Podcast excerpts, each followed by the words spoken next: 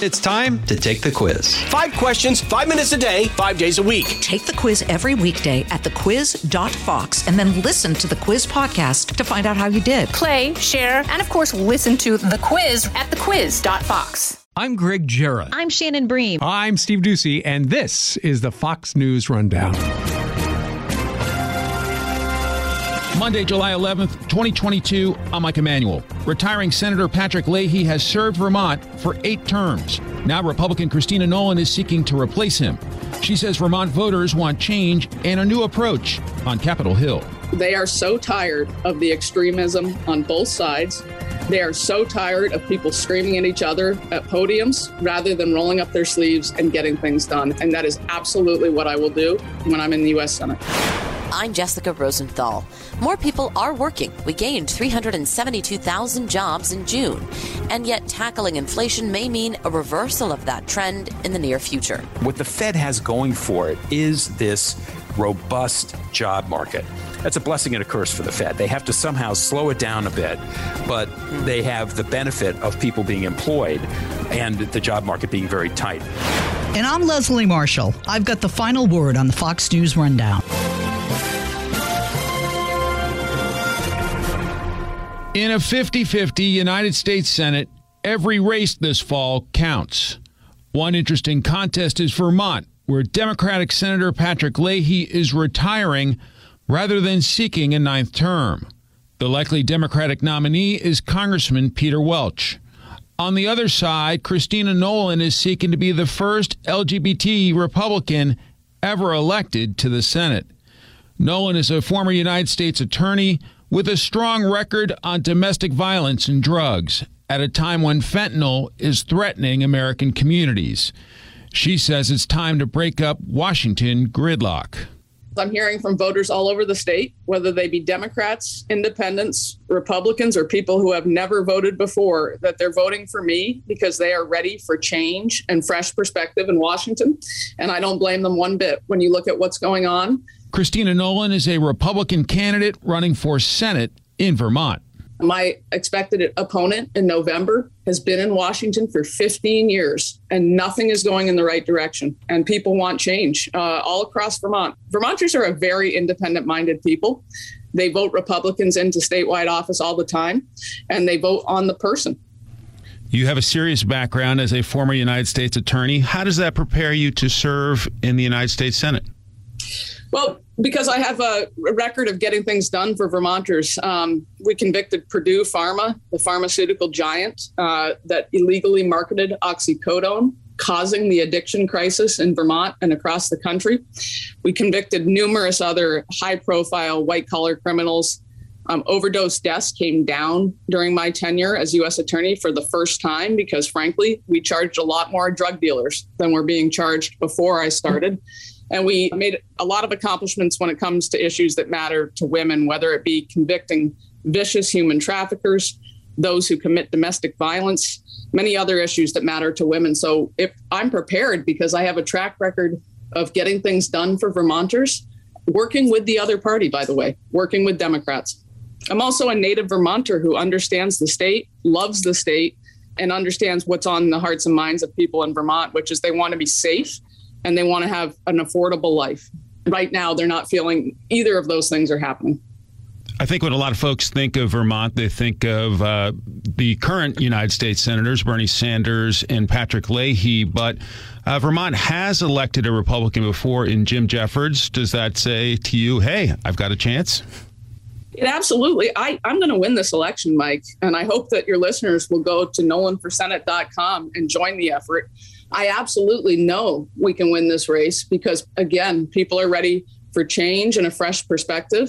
And they vote on the person in Vermont. They vote on the person, the person who's going to do best by them. I've also been really privileged and honored to have the endorsement of Governor Scott, Governor Phil Scott, our very popular Republican governor in Vermont, mm-hmm. as well as uh, former governor, uh, Republican Governor Jim Douglas, who served four terms in Vermont, as well as U.S. Senate leadership. So, and and I'll add police associations in Vermont never endorsed candidates, but they've endorsed me. So we are on the road to victory, um, and looking looking forward to these next four months.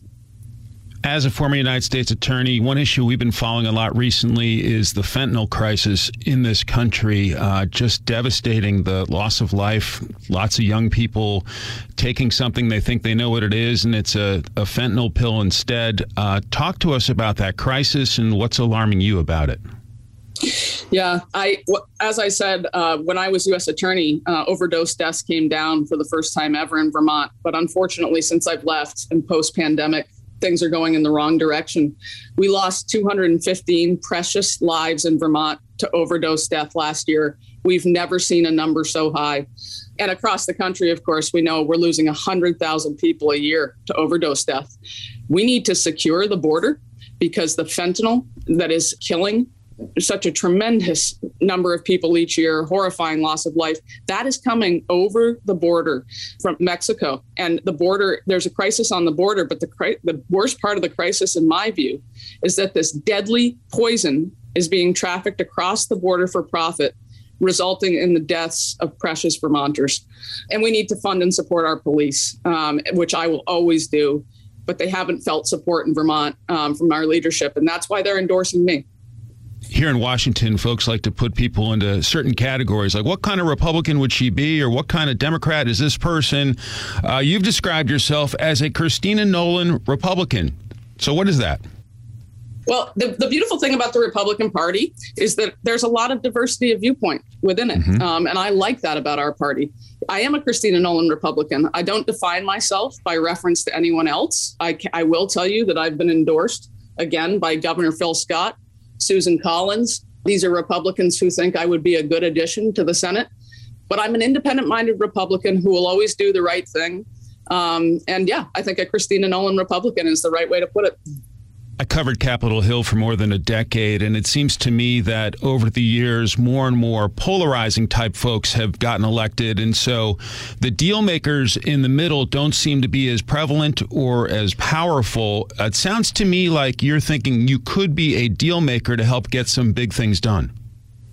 That's a big part of the reason that Vermonters are going to elect me. They are so tired of the extremism on both sides they are so tired of people screaming at each other at podiums rather than rolling up their sleeves and getting things done. And that is absolutely what I will do when I'm in the U.S. Senate.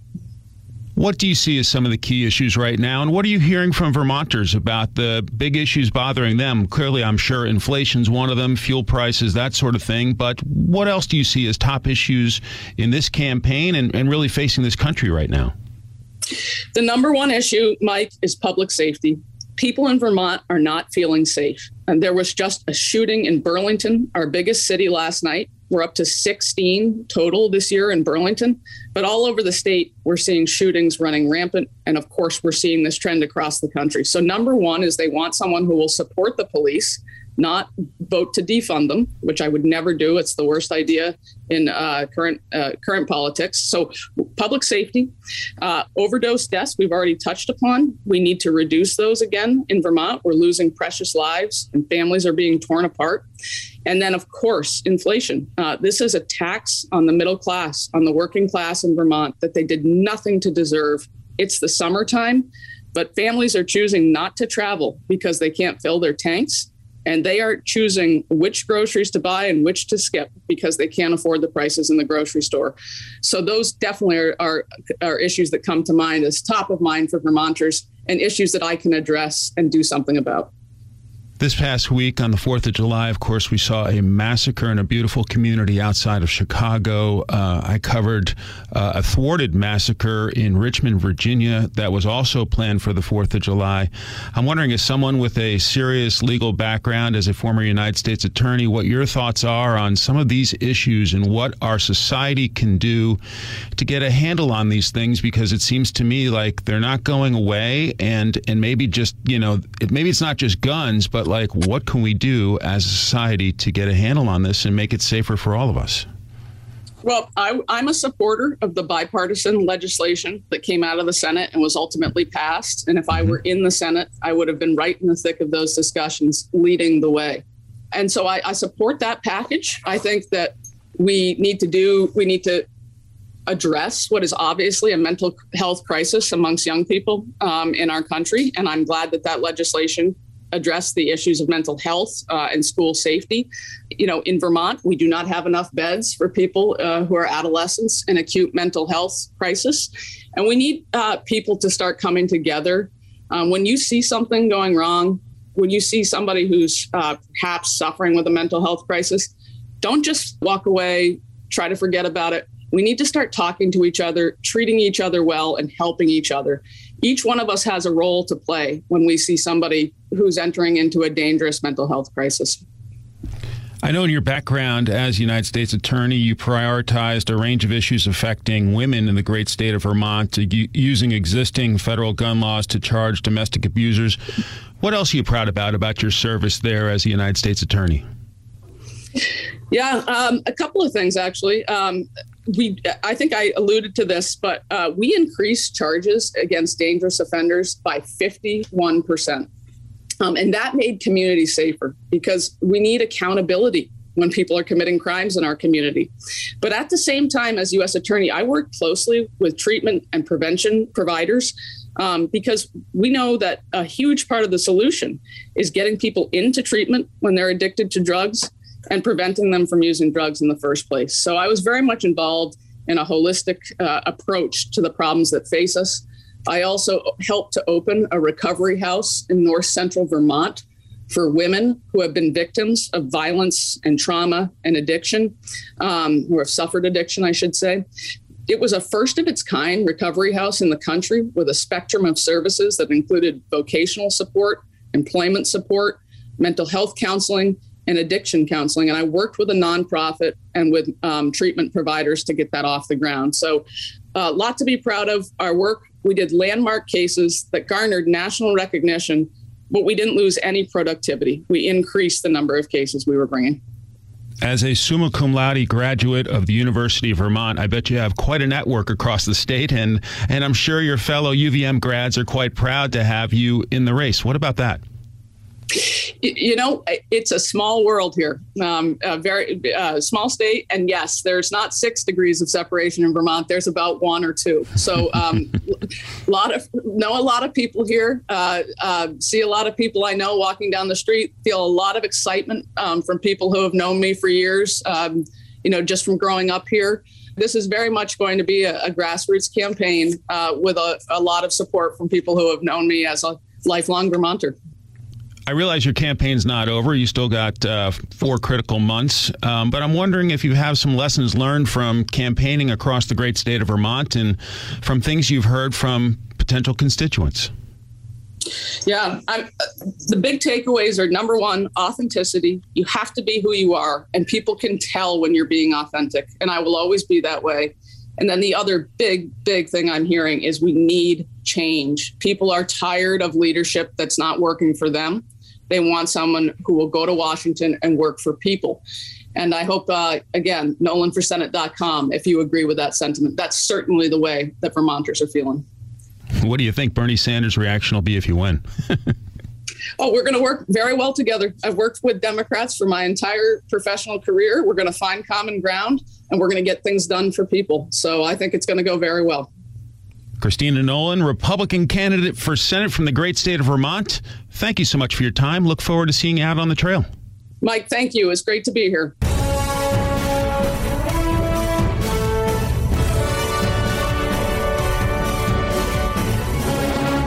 Hey, folks, it's your man, Keyshawn Johnson, here to talk about Angie, formerly known as Angie's List, your go to home services. Marketplace for getting all your jobs done well. Now, you might be wondering, what exactly is Angie?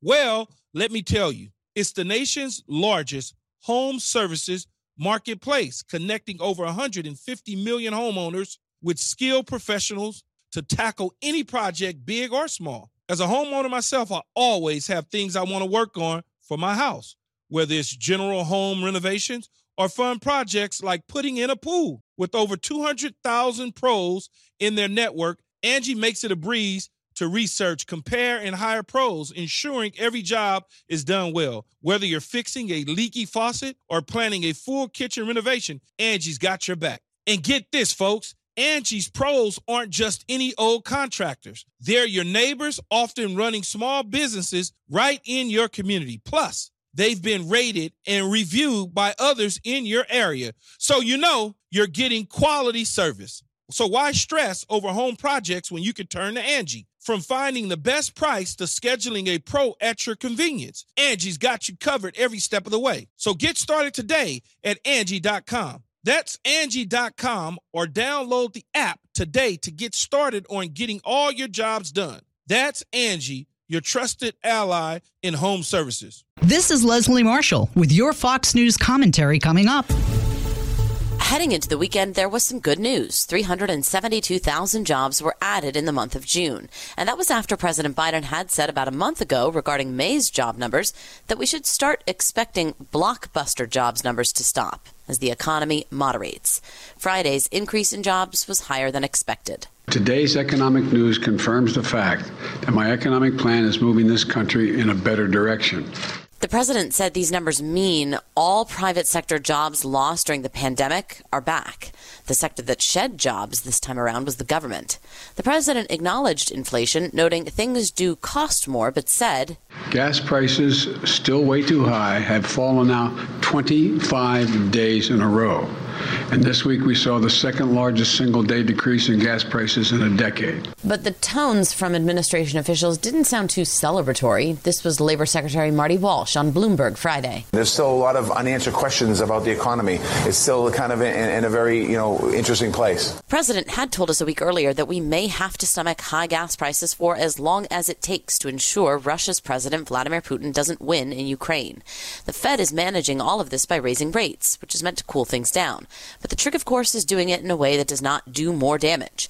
This, as the Fed predicts, slightly higher unemployment than 3.6%, where it sits now. Well, it was a good jobs report. It was strong by any measure. John Bussey is associate editor at the Wall Street Journal and a Fox News contributor.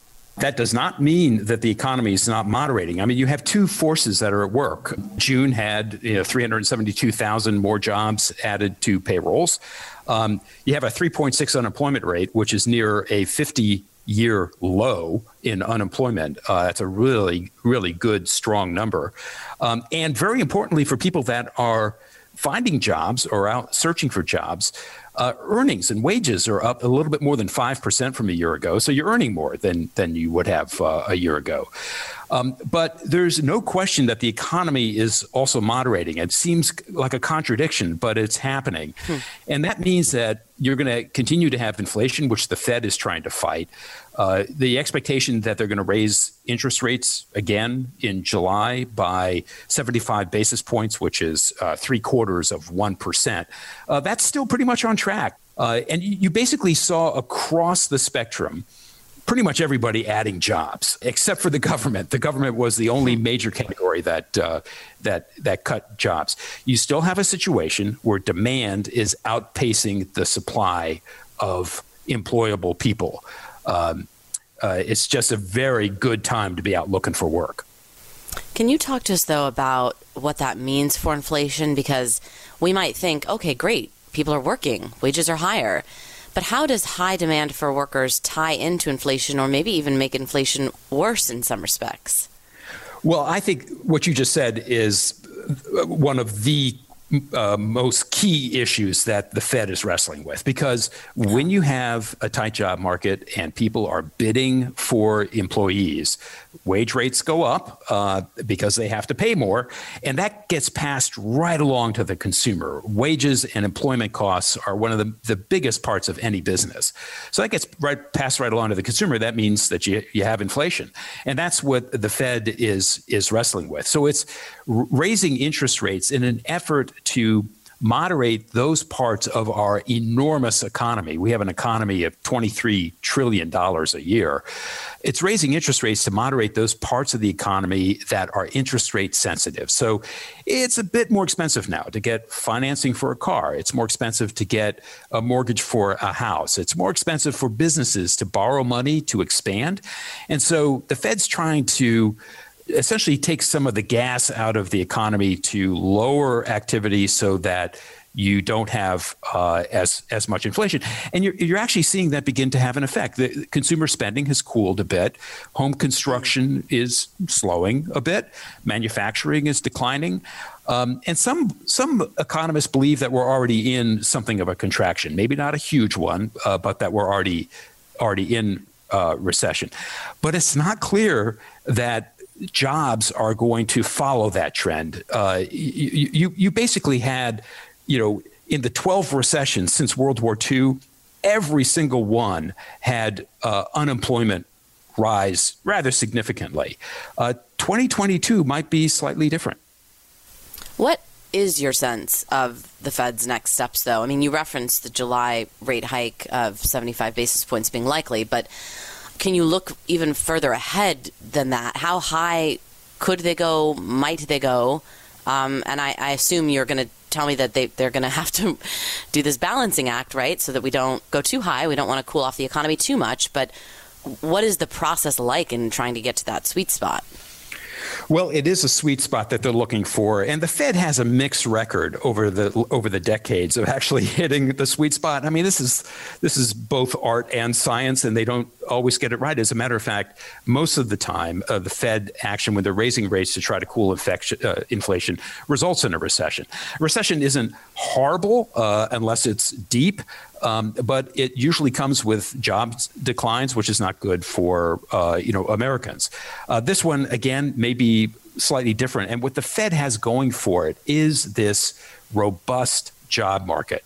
That's a blessing and a curse for the Fed. They have to somehow slow it down a bit, but hmm. they have the benefit of people being employed and the job market being very tight. Baby boomers are leaving the job market.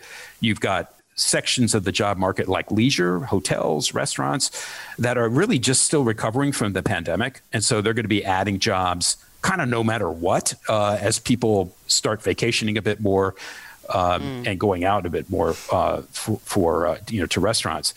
Um, but look, we, we did a survey of, of economists. We do this every month. And an increasing number over the last several months have said there's going to be a recession.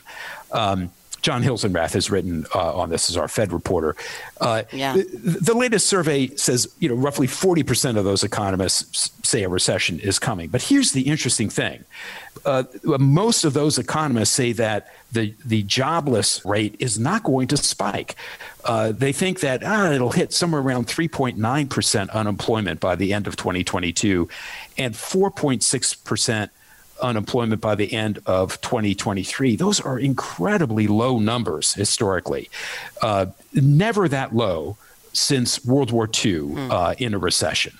So th- those are the those are the push pull forces at work in the economy right now. I know the Atlanta Fed signaled that um, they were thinking the second quarter was going to be negative again. When do we find out if GDP was negative in the second quarter? In the next couple of months, we'll get the GDP report. We've already had a contraction in the first quarter, uh, first calendar right. quarter of this year. So, some of that was in, it was kind of a little funny. Um, it was inventory based. Co- companies had added to their inventory so much in the last quarter of last year that they didn't need to manufacture more stuff. Oh, uh, they had it all already on the shelf. Um, so, you know, was it a was it a typical contraction where business is really, you know, not manufacturing? Not not quite, but nonetheless, it was it was a contraction. Same thing might happen in the second quarter. Um, and you might already be in a uh, we might already be in a recession. Um, so we'll, we'll, find that out. But for the average American, um, are they going to feel that recession if every time they go out they see job openings, they see pretty much robust economic activity? There's a huge amount of cash still in households, uh, in bank accounts that built up during the pandemic when people weren't spending. Uh, businesses have four trillion in cash to spend. So there's a lot of mitigating forces against a recession. Uh, but then you go through it so quickly, right? Because of inflation. Well, you can go through it quickly, but inflation and other factors are causing consumers to pull in their spending a little bit now, which yeah. is kind of what the what the Fed is after. So you may not see that cash hoard in households. It's about 18 trillion uh, in cash now. That's up from about 13 trillion on average before the pandemic. That's a lot of money. So still to still to spend. Those are those are tailwinds for for the Fed, um, and that'll kind of help moderate a recession. But that's not to say that the Fed's not going to get it wrong. They may raise rates and raise rates and raise rates so much that it pitches the economy into a deeper recession that they had planned. John, are these job gains actual jobs created by you know the administration? Are these like new jobs? Because I, I keep hearing people like who are critical of the president say, you know, these aren't these are jobs that came back from the pandemic. Like how do we define a new job versus a job that reappeared after it was sort of on hiatus, if you will? Yeah, you know, put the politics aside um, because you know there's not a lot that anybody in that position, president of the United States, can do to guide an economy the size of ours. Uh, they can jawbone it, you know, a lot, um, and they can pass stimulus programs, but it's an enormous economy that operates on a lot of independent forces that are completely independent of the White House or of the, of the of the Congress. A lot of these jobs are jobs that disappeared during the pandemic. You had an incredible drop uh, in jobs, 22 million jobs lost in a couple of months in 2020 when when businesses just shut down and they weren't sure when they were going to start up again. That's on the order, you know, 14 times more than than uh, what happens in in uh, in typical recessions of the past. So it was an enormous drop. A lot a lot of what you're seeing is a recovery of those jobs. All that said, the unemployment rate is still very, very low. It's not like there's an enormous pool of people still out there unemployed. Uh, the unemployment rate is right. well below what was considered full employment back in the late 1990s. So it's a filling of jobs that are coming back, like in the leisure industry, like at hotels and restaurants um, and manufacturing. It's not jobs that are necessarily created by the previous administration, this administration, or the next administration. Um. It's the it's the it's the U.S. economy that's creating those jobs. John Bussey, thank you so much for your time, as always.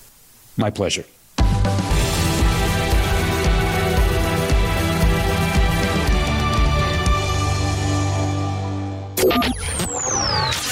Here's a look at the week ahead. Monday. The House will hold a hearing on ending veteran hunger and examining the impact of COVID 19 on food insecurity. Monday is also July the 11th, 7 Eleven, and the convenience store franchise will celebrate its 95th birthday with free small Slurpees available for everyone. Tuesday. President Biden hosts Mexican President Andres Manuel Lopez Obrador at the White House, and the January 6th committee investigating the Capitol Hill riot holds the first of two hearings on the week. Amazon also begins its two day Prime Days event. Wednesday. President Biden meets with Israeli and Palestinian leaders as part of an overseas trip to the Middle East. Friday. The president continues his overseas trip in Saudi Arabia as former President Trump, Ivanka Trump, and Donald Trump Jr. are scheduled to testify in the New York Attorney General's investigation into the Trump Organization. And that's a look at your week ahead. I'm Kevin Uretsky.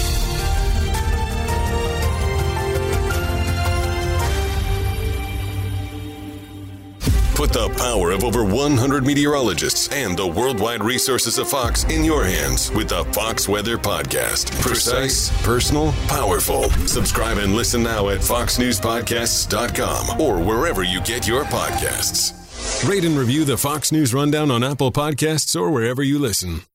It's time for your Fox News commentary. Leslie Marshall. What's on your mind? After the Supreme Court overturned Roe v. Wade, I and many others, not just in my party, became sick to their stomachs. We saw marches, outrage from high profile politicians and celebrities, and even one rock star, Billie Joe Armstrong, lead singer for the band Green Day, revealing he is renouncing his U.S. citizenship at a concert in London after the decision. There were many who believed this made the USA no longer great and no longer free, and I disagree. The United States of America has had and still has its problems. We've had slavery, had and continue to have racism, anti Semitism, Islamophobia, homophobia, sexism, and hatred toward those in the AAPI community. There was a time when women couldn't vote, and heck, we women couldn't even have a credit card until the mid 1970s. But despite the rights we see being taken away from us and put into the hands of the states, despite 26 states and counting planning to ban abortion with 41 individual bans and 10 states wanting no exceptions, even in the cases of rape or incest, I still believe our nation is great, the greatest, the leader in democracy and in freedom throughout the world. Here are some things that make our nation great, even greater than other nations throughout the world. Diversity. We have the most diverse population with various races, religions, and ethnicities. First Amendment. We have a First Amendment that not only provides freedom of speech, as many other nations do, but protects religious freedom and freedom of the press. As far as that free speech, Americans are among the world's most supportive citizens with regard to free speech, even if it criticizes the government or supports an unpopular opinion. Freedom of the press and the right to use the internet without government censorship. Americans are also more tolerant of offensive speech than people in most other nations, despite what you might think after reading social media. We lead the world in aerospace and in aviation. If you desire to be an entrepreneur, it is very easy to start a business in the United States, the land of opportunity compared with other countries. We are one of the world leaders in medical innovation and the world's top three hospitals the Mayo Clinic, the Cleveland Clinic, and Massachusetts General Hospital all are in the United States. We have the strongest military power in the world. I could go on. I could also list things we are not first in, best at, or excel in. And although we are number one in so many things, we in the United States are in jeopardy of losing that status if we do not come together as a nation and stop trying to undo what our founding fathers truly wanted for us as a nation. For example, we must respect the wall of separation between the church and state, as Thomas Jefferson described the adoption of the Establishment Clause and resist becoming an extremist or fascist nation. Our democracy is truly in danger with recent Supreme Court rulings and potential future decisions. Still, despite our flaws, I'm still proud to be an American, proud of the opportunities that I, as a woman and as an American, have, and that people in so many countries do not. And I am hopeful for the future, secure in the knowledge that good will prevail over evil, and the nation that fought like hell to right wrongs will continue to do so. I'm Leslie Marshall. Listening to the Fox News Rundown. Rundown. Stay up to date by subscribing to this podcast at foxnewspodcasts.com. And for up to the minute news, go to foxnews.com. Precise, personal, powerful. It's America's weather team in the palm of your hands. Get Fox weather updates throughout your busy day, every day. Subscribe and listen now at foxnewspodcasts.com or wherever you get your podcasts. Kudlow on Fox Business is now on the go for podcast fans. Get key interviews with the biggest business newsmakers of the day. The Kudlow podcast will be available on the go after the show every weekday at foxbusinesspodcasts.com or wherever you download your favorite podcasts.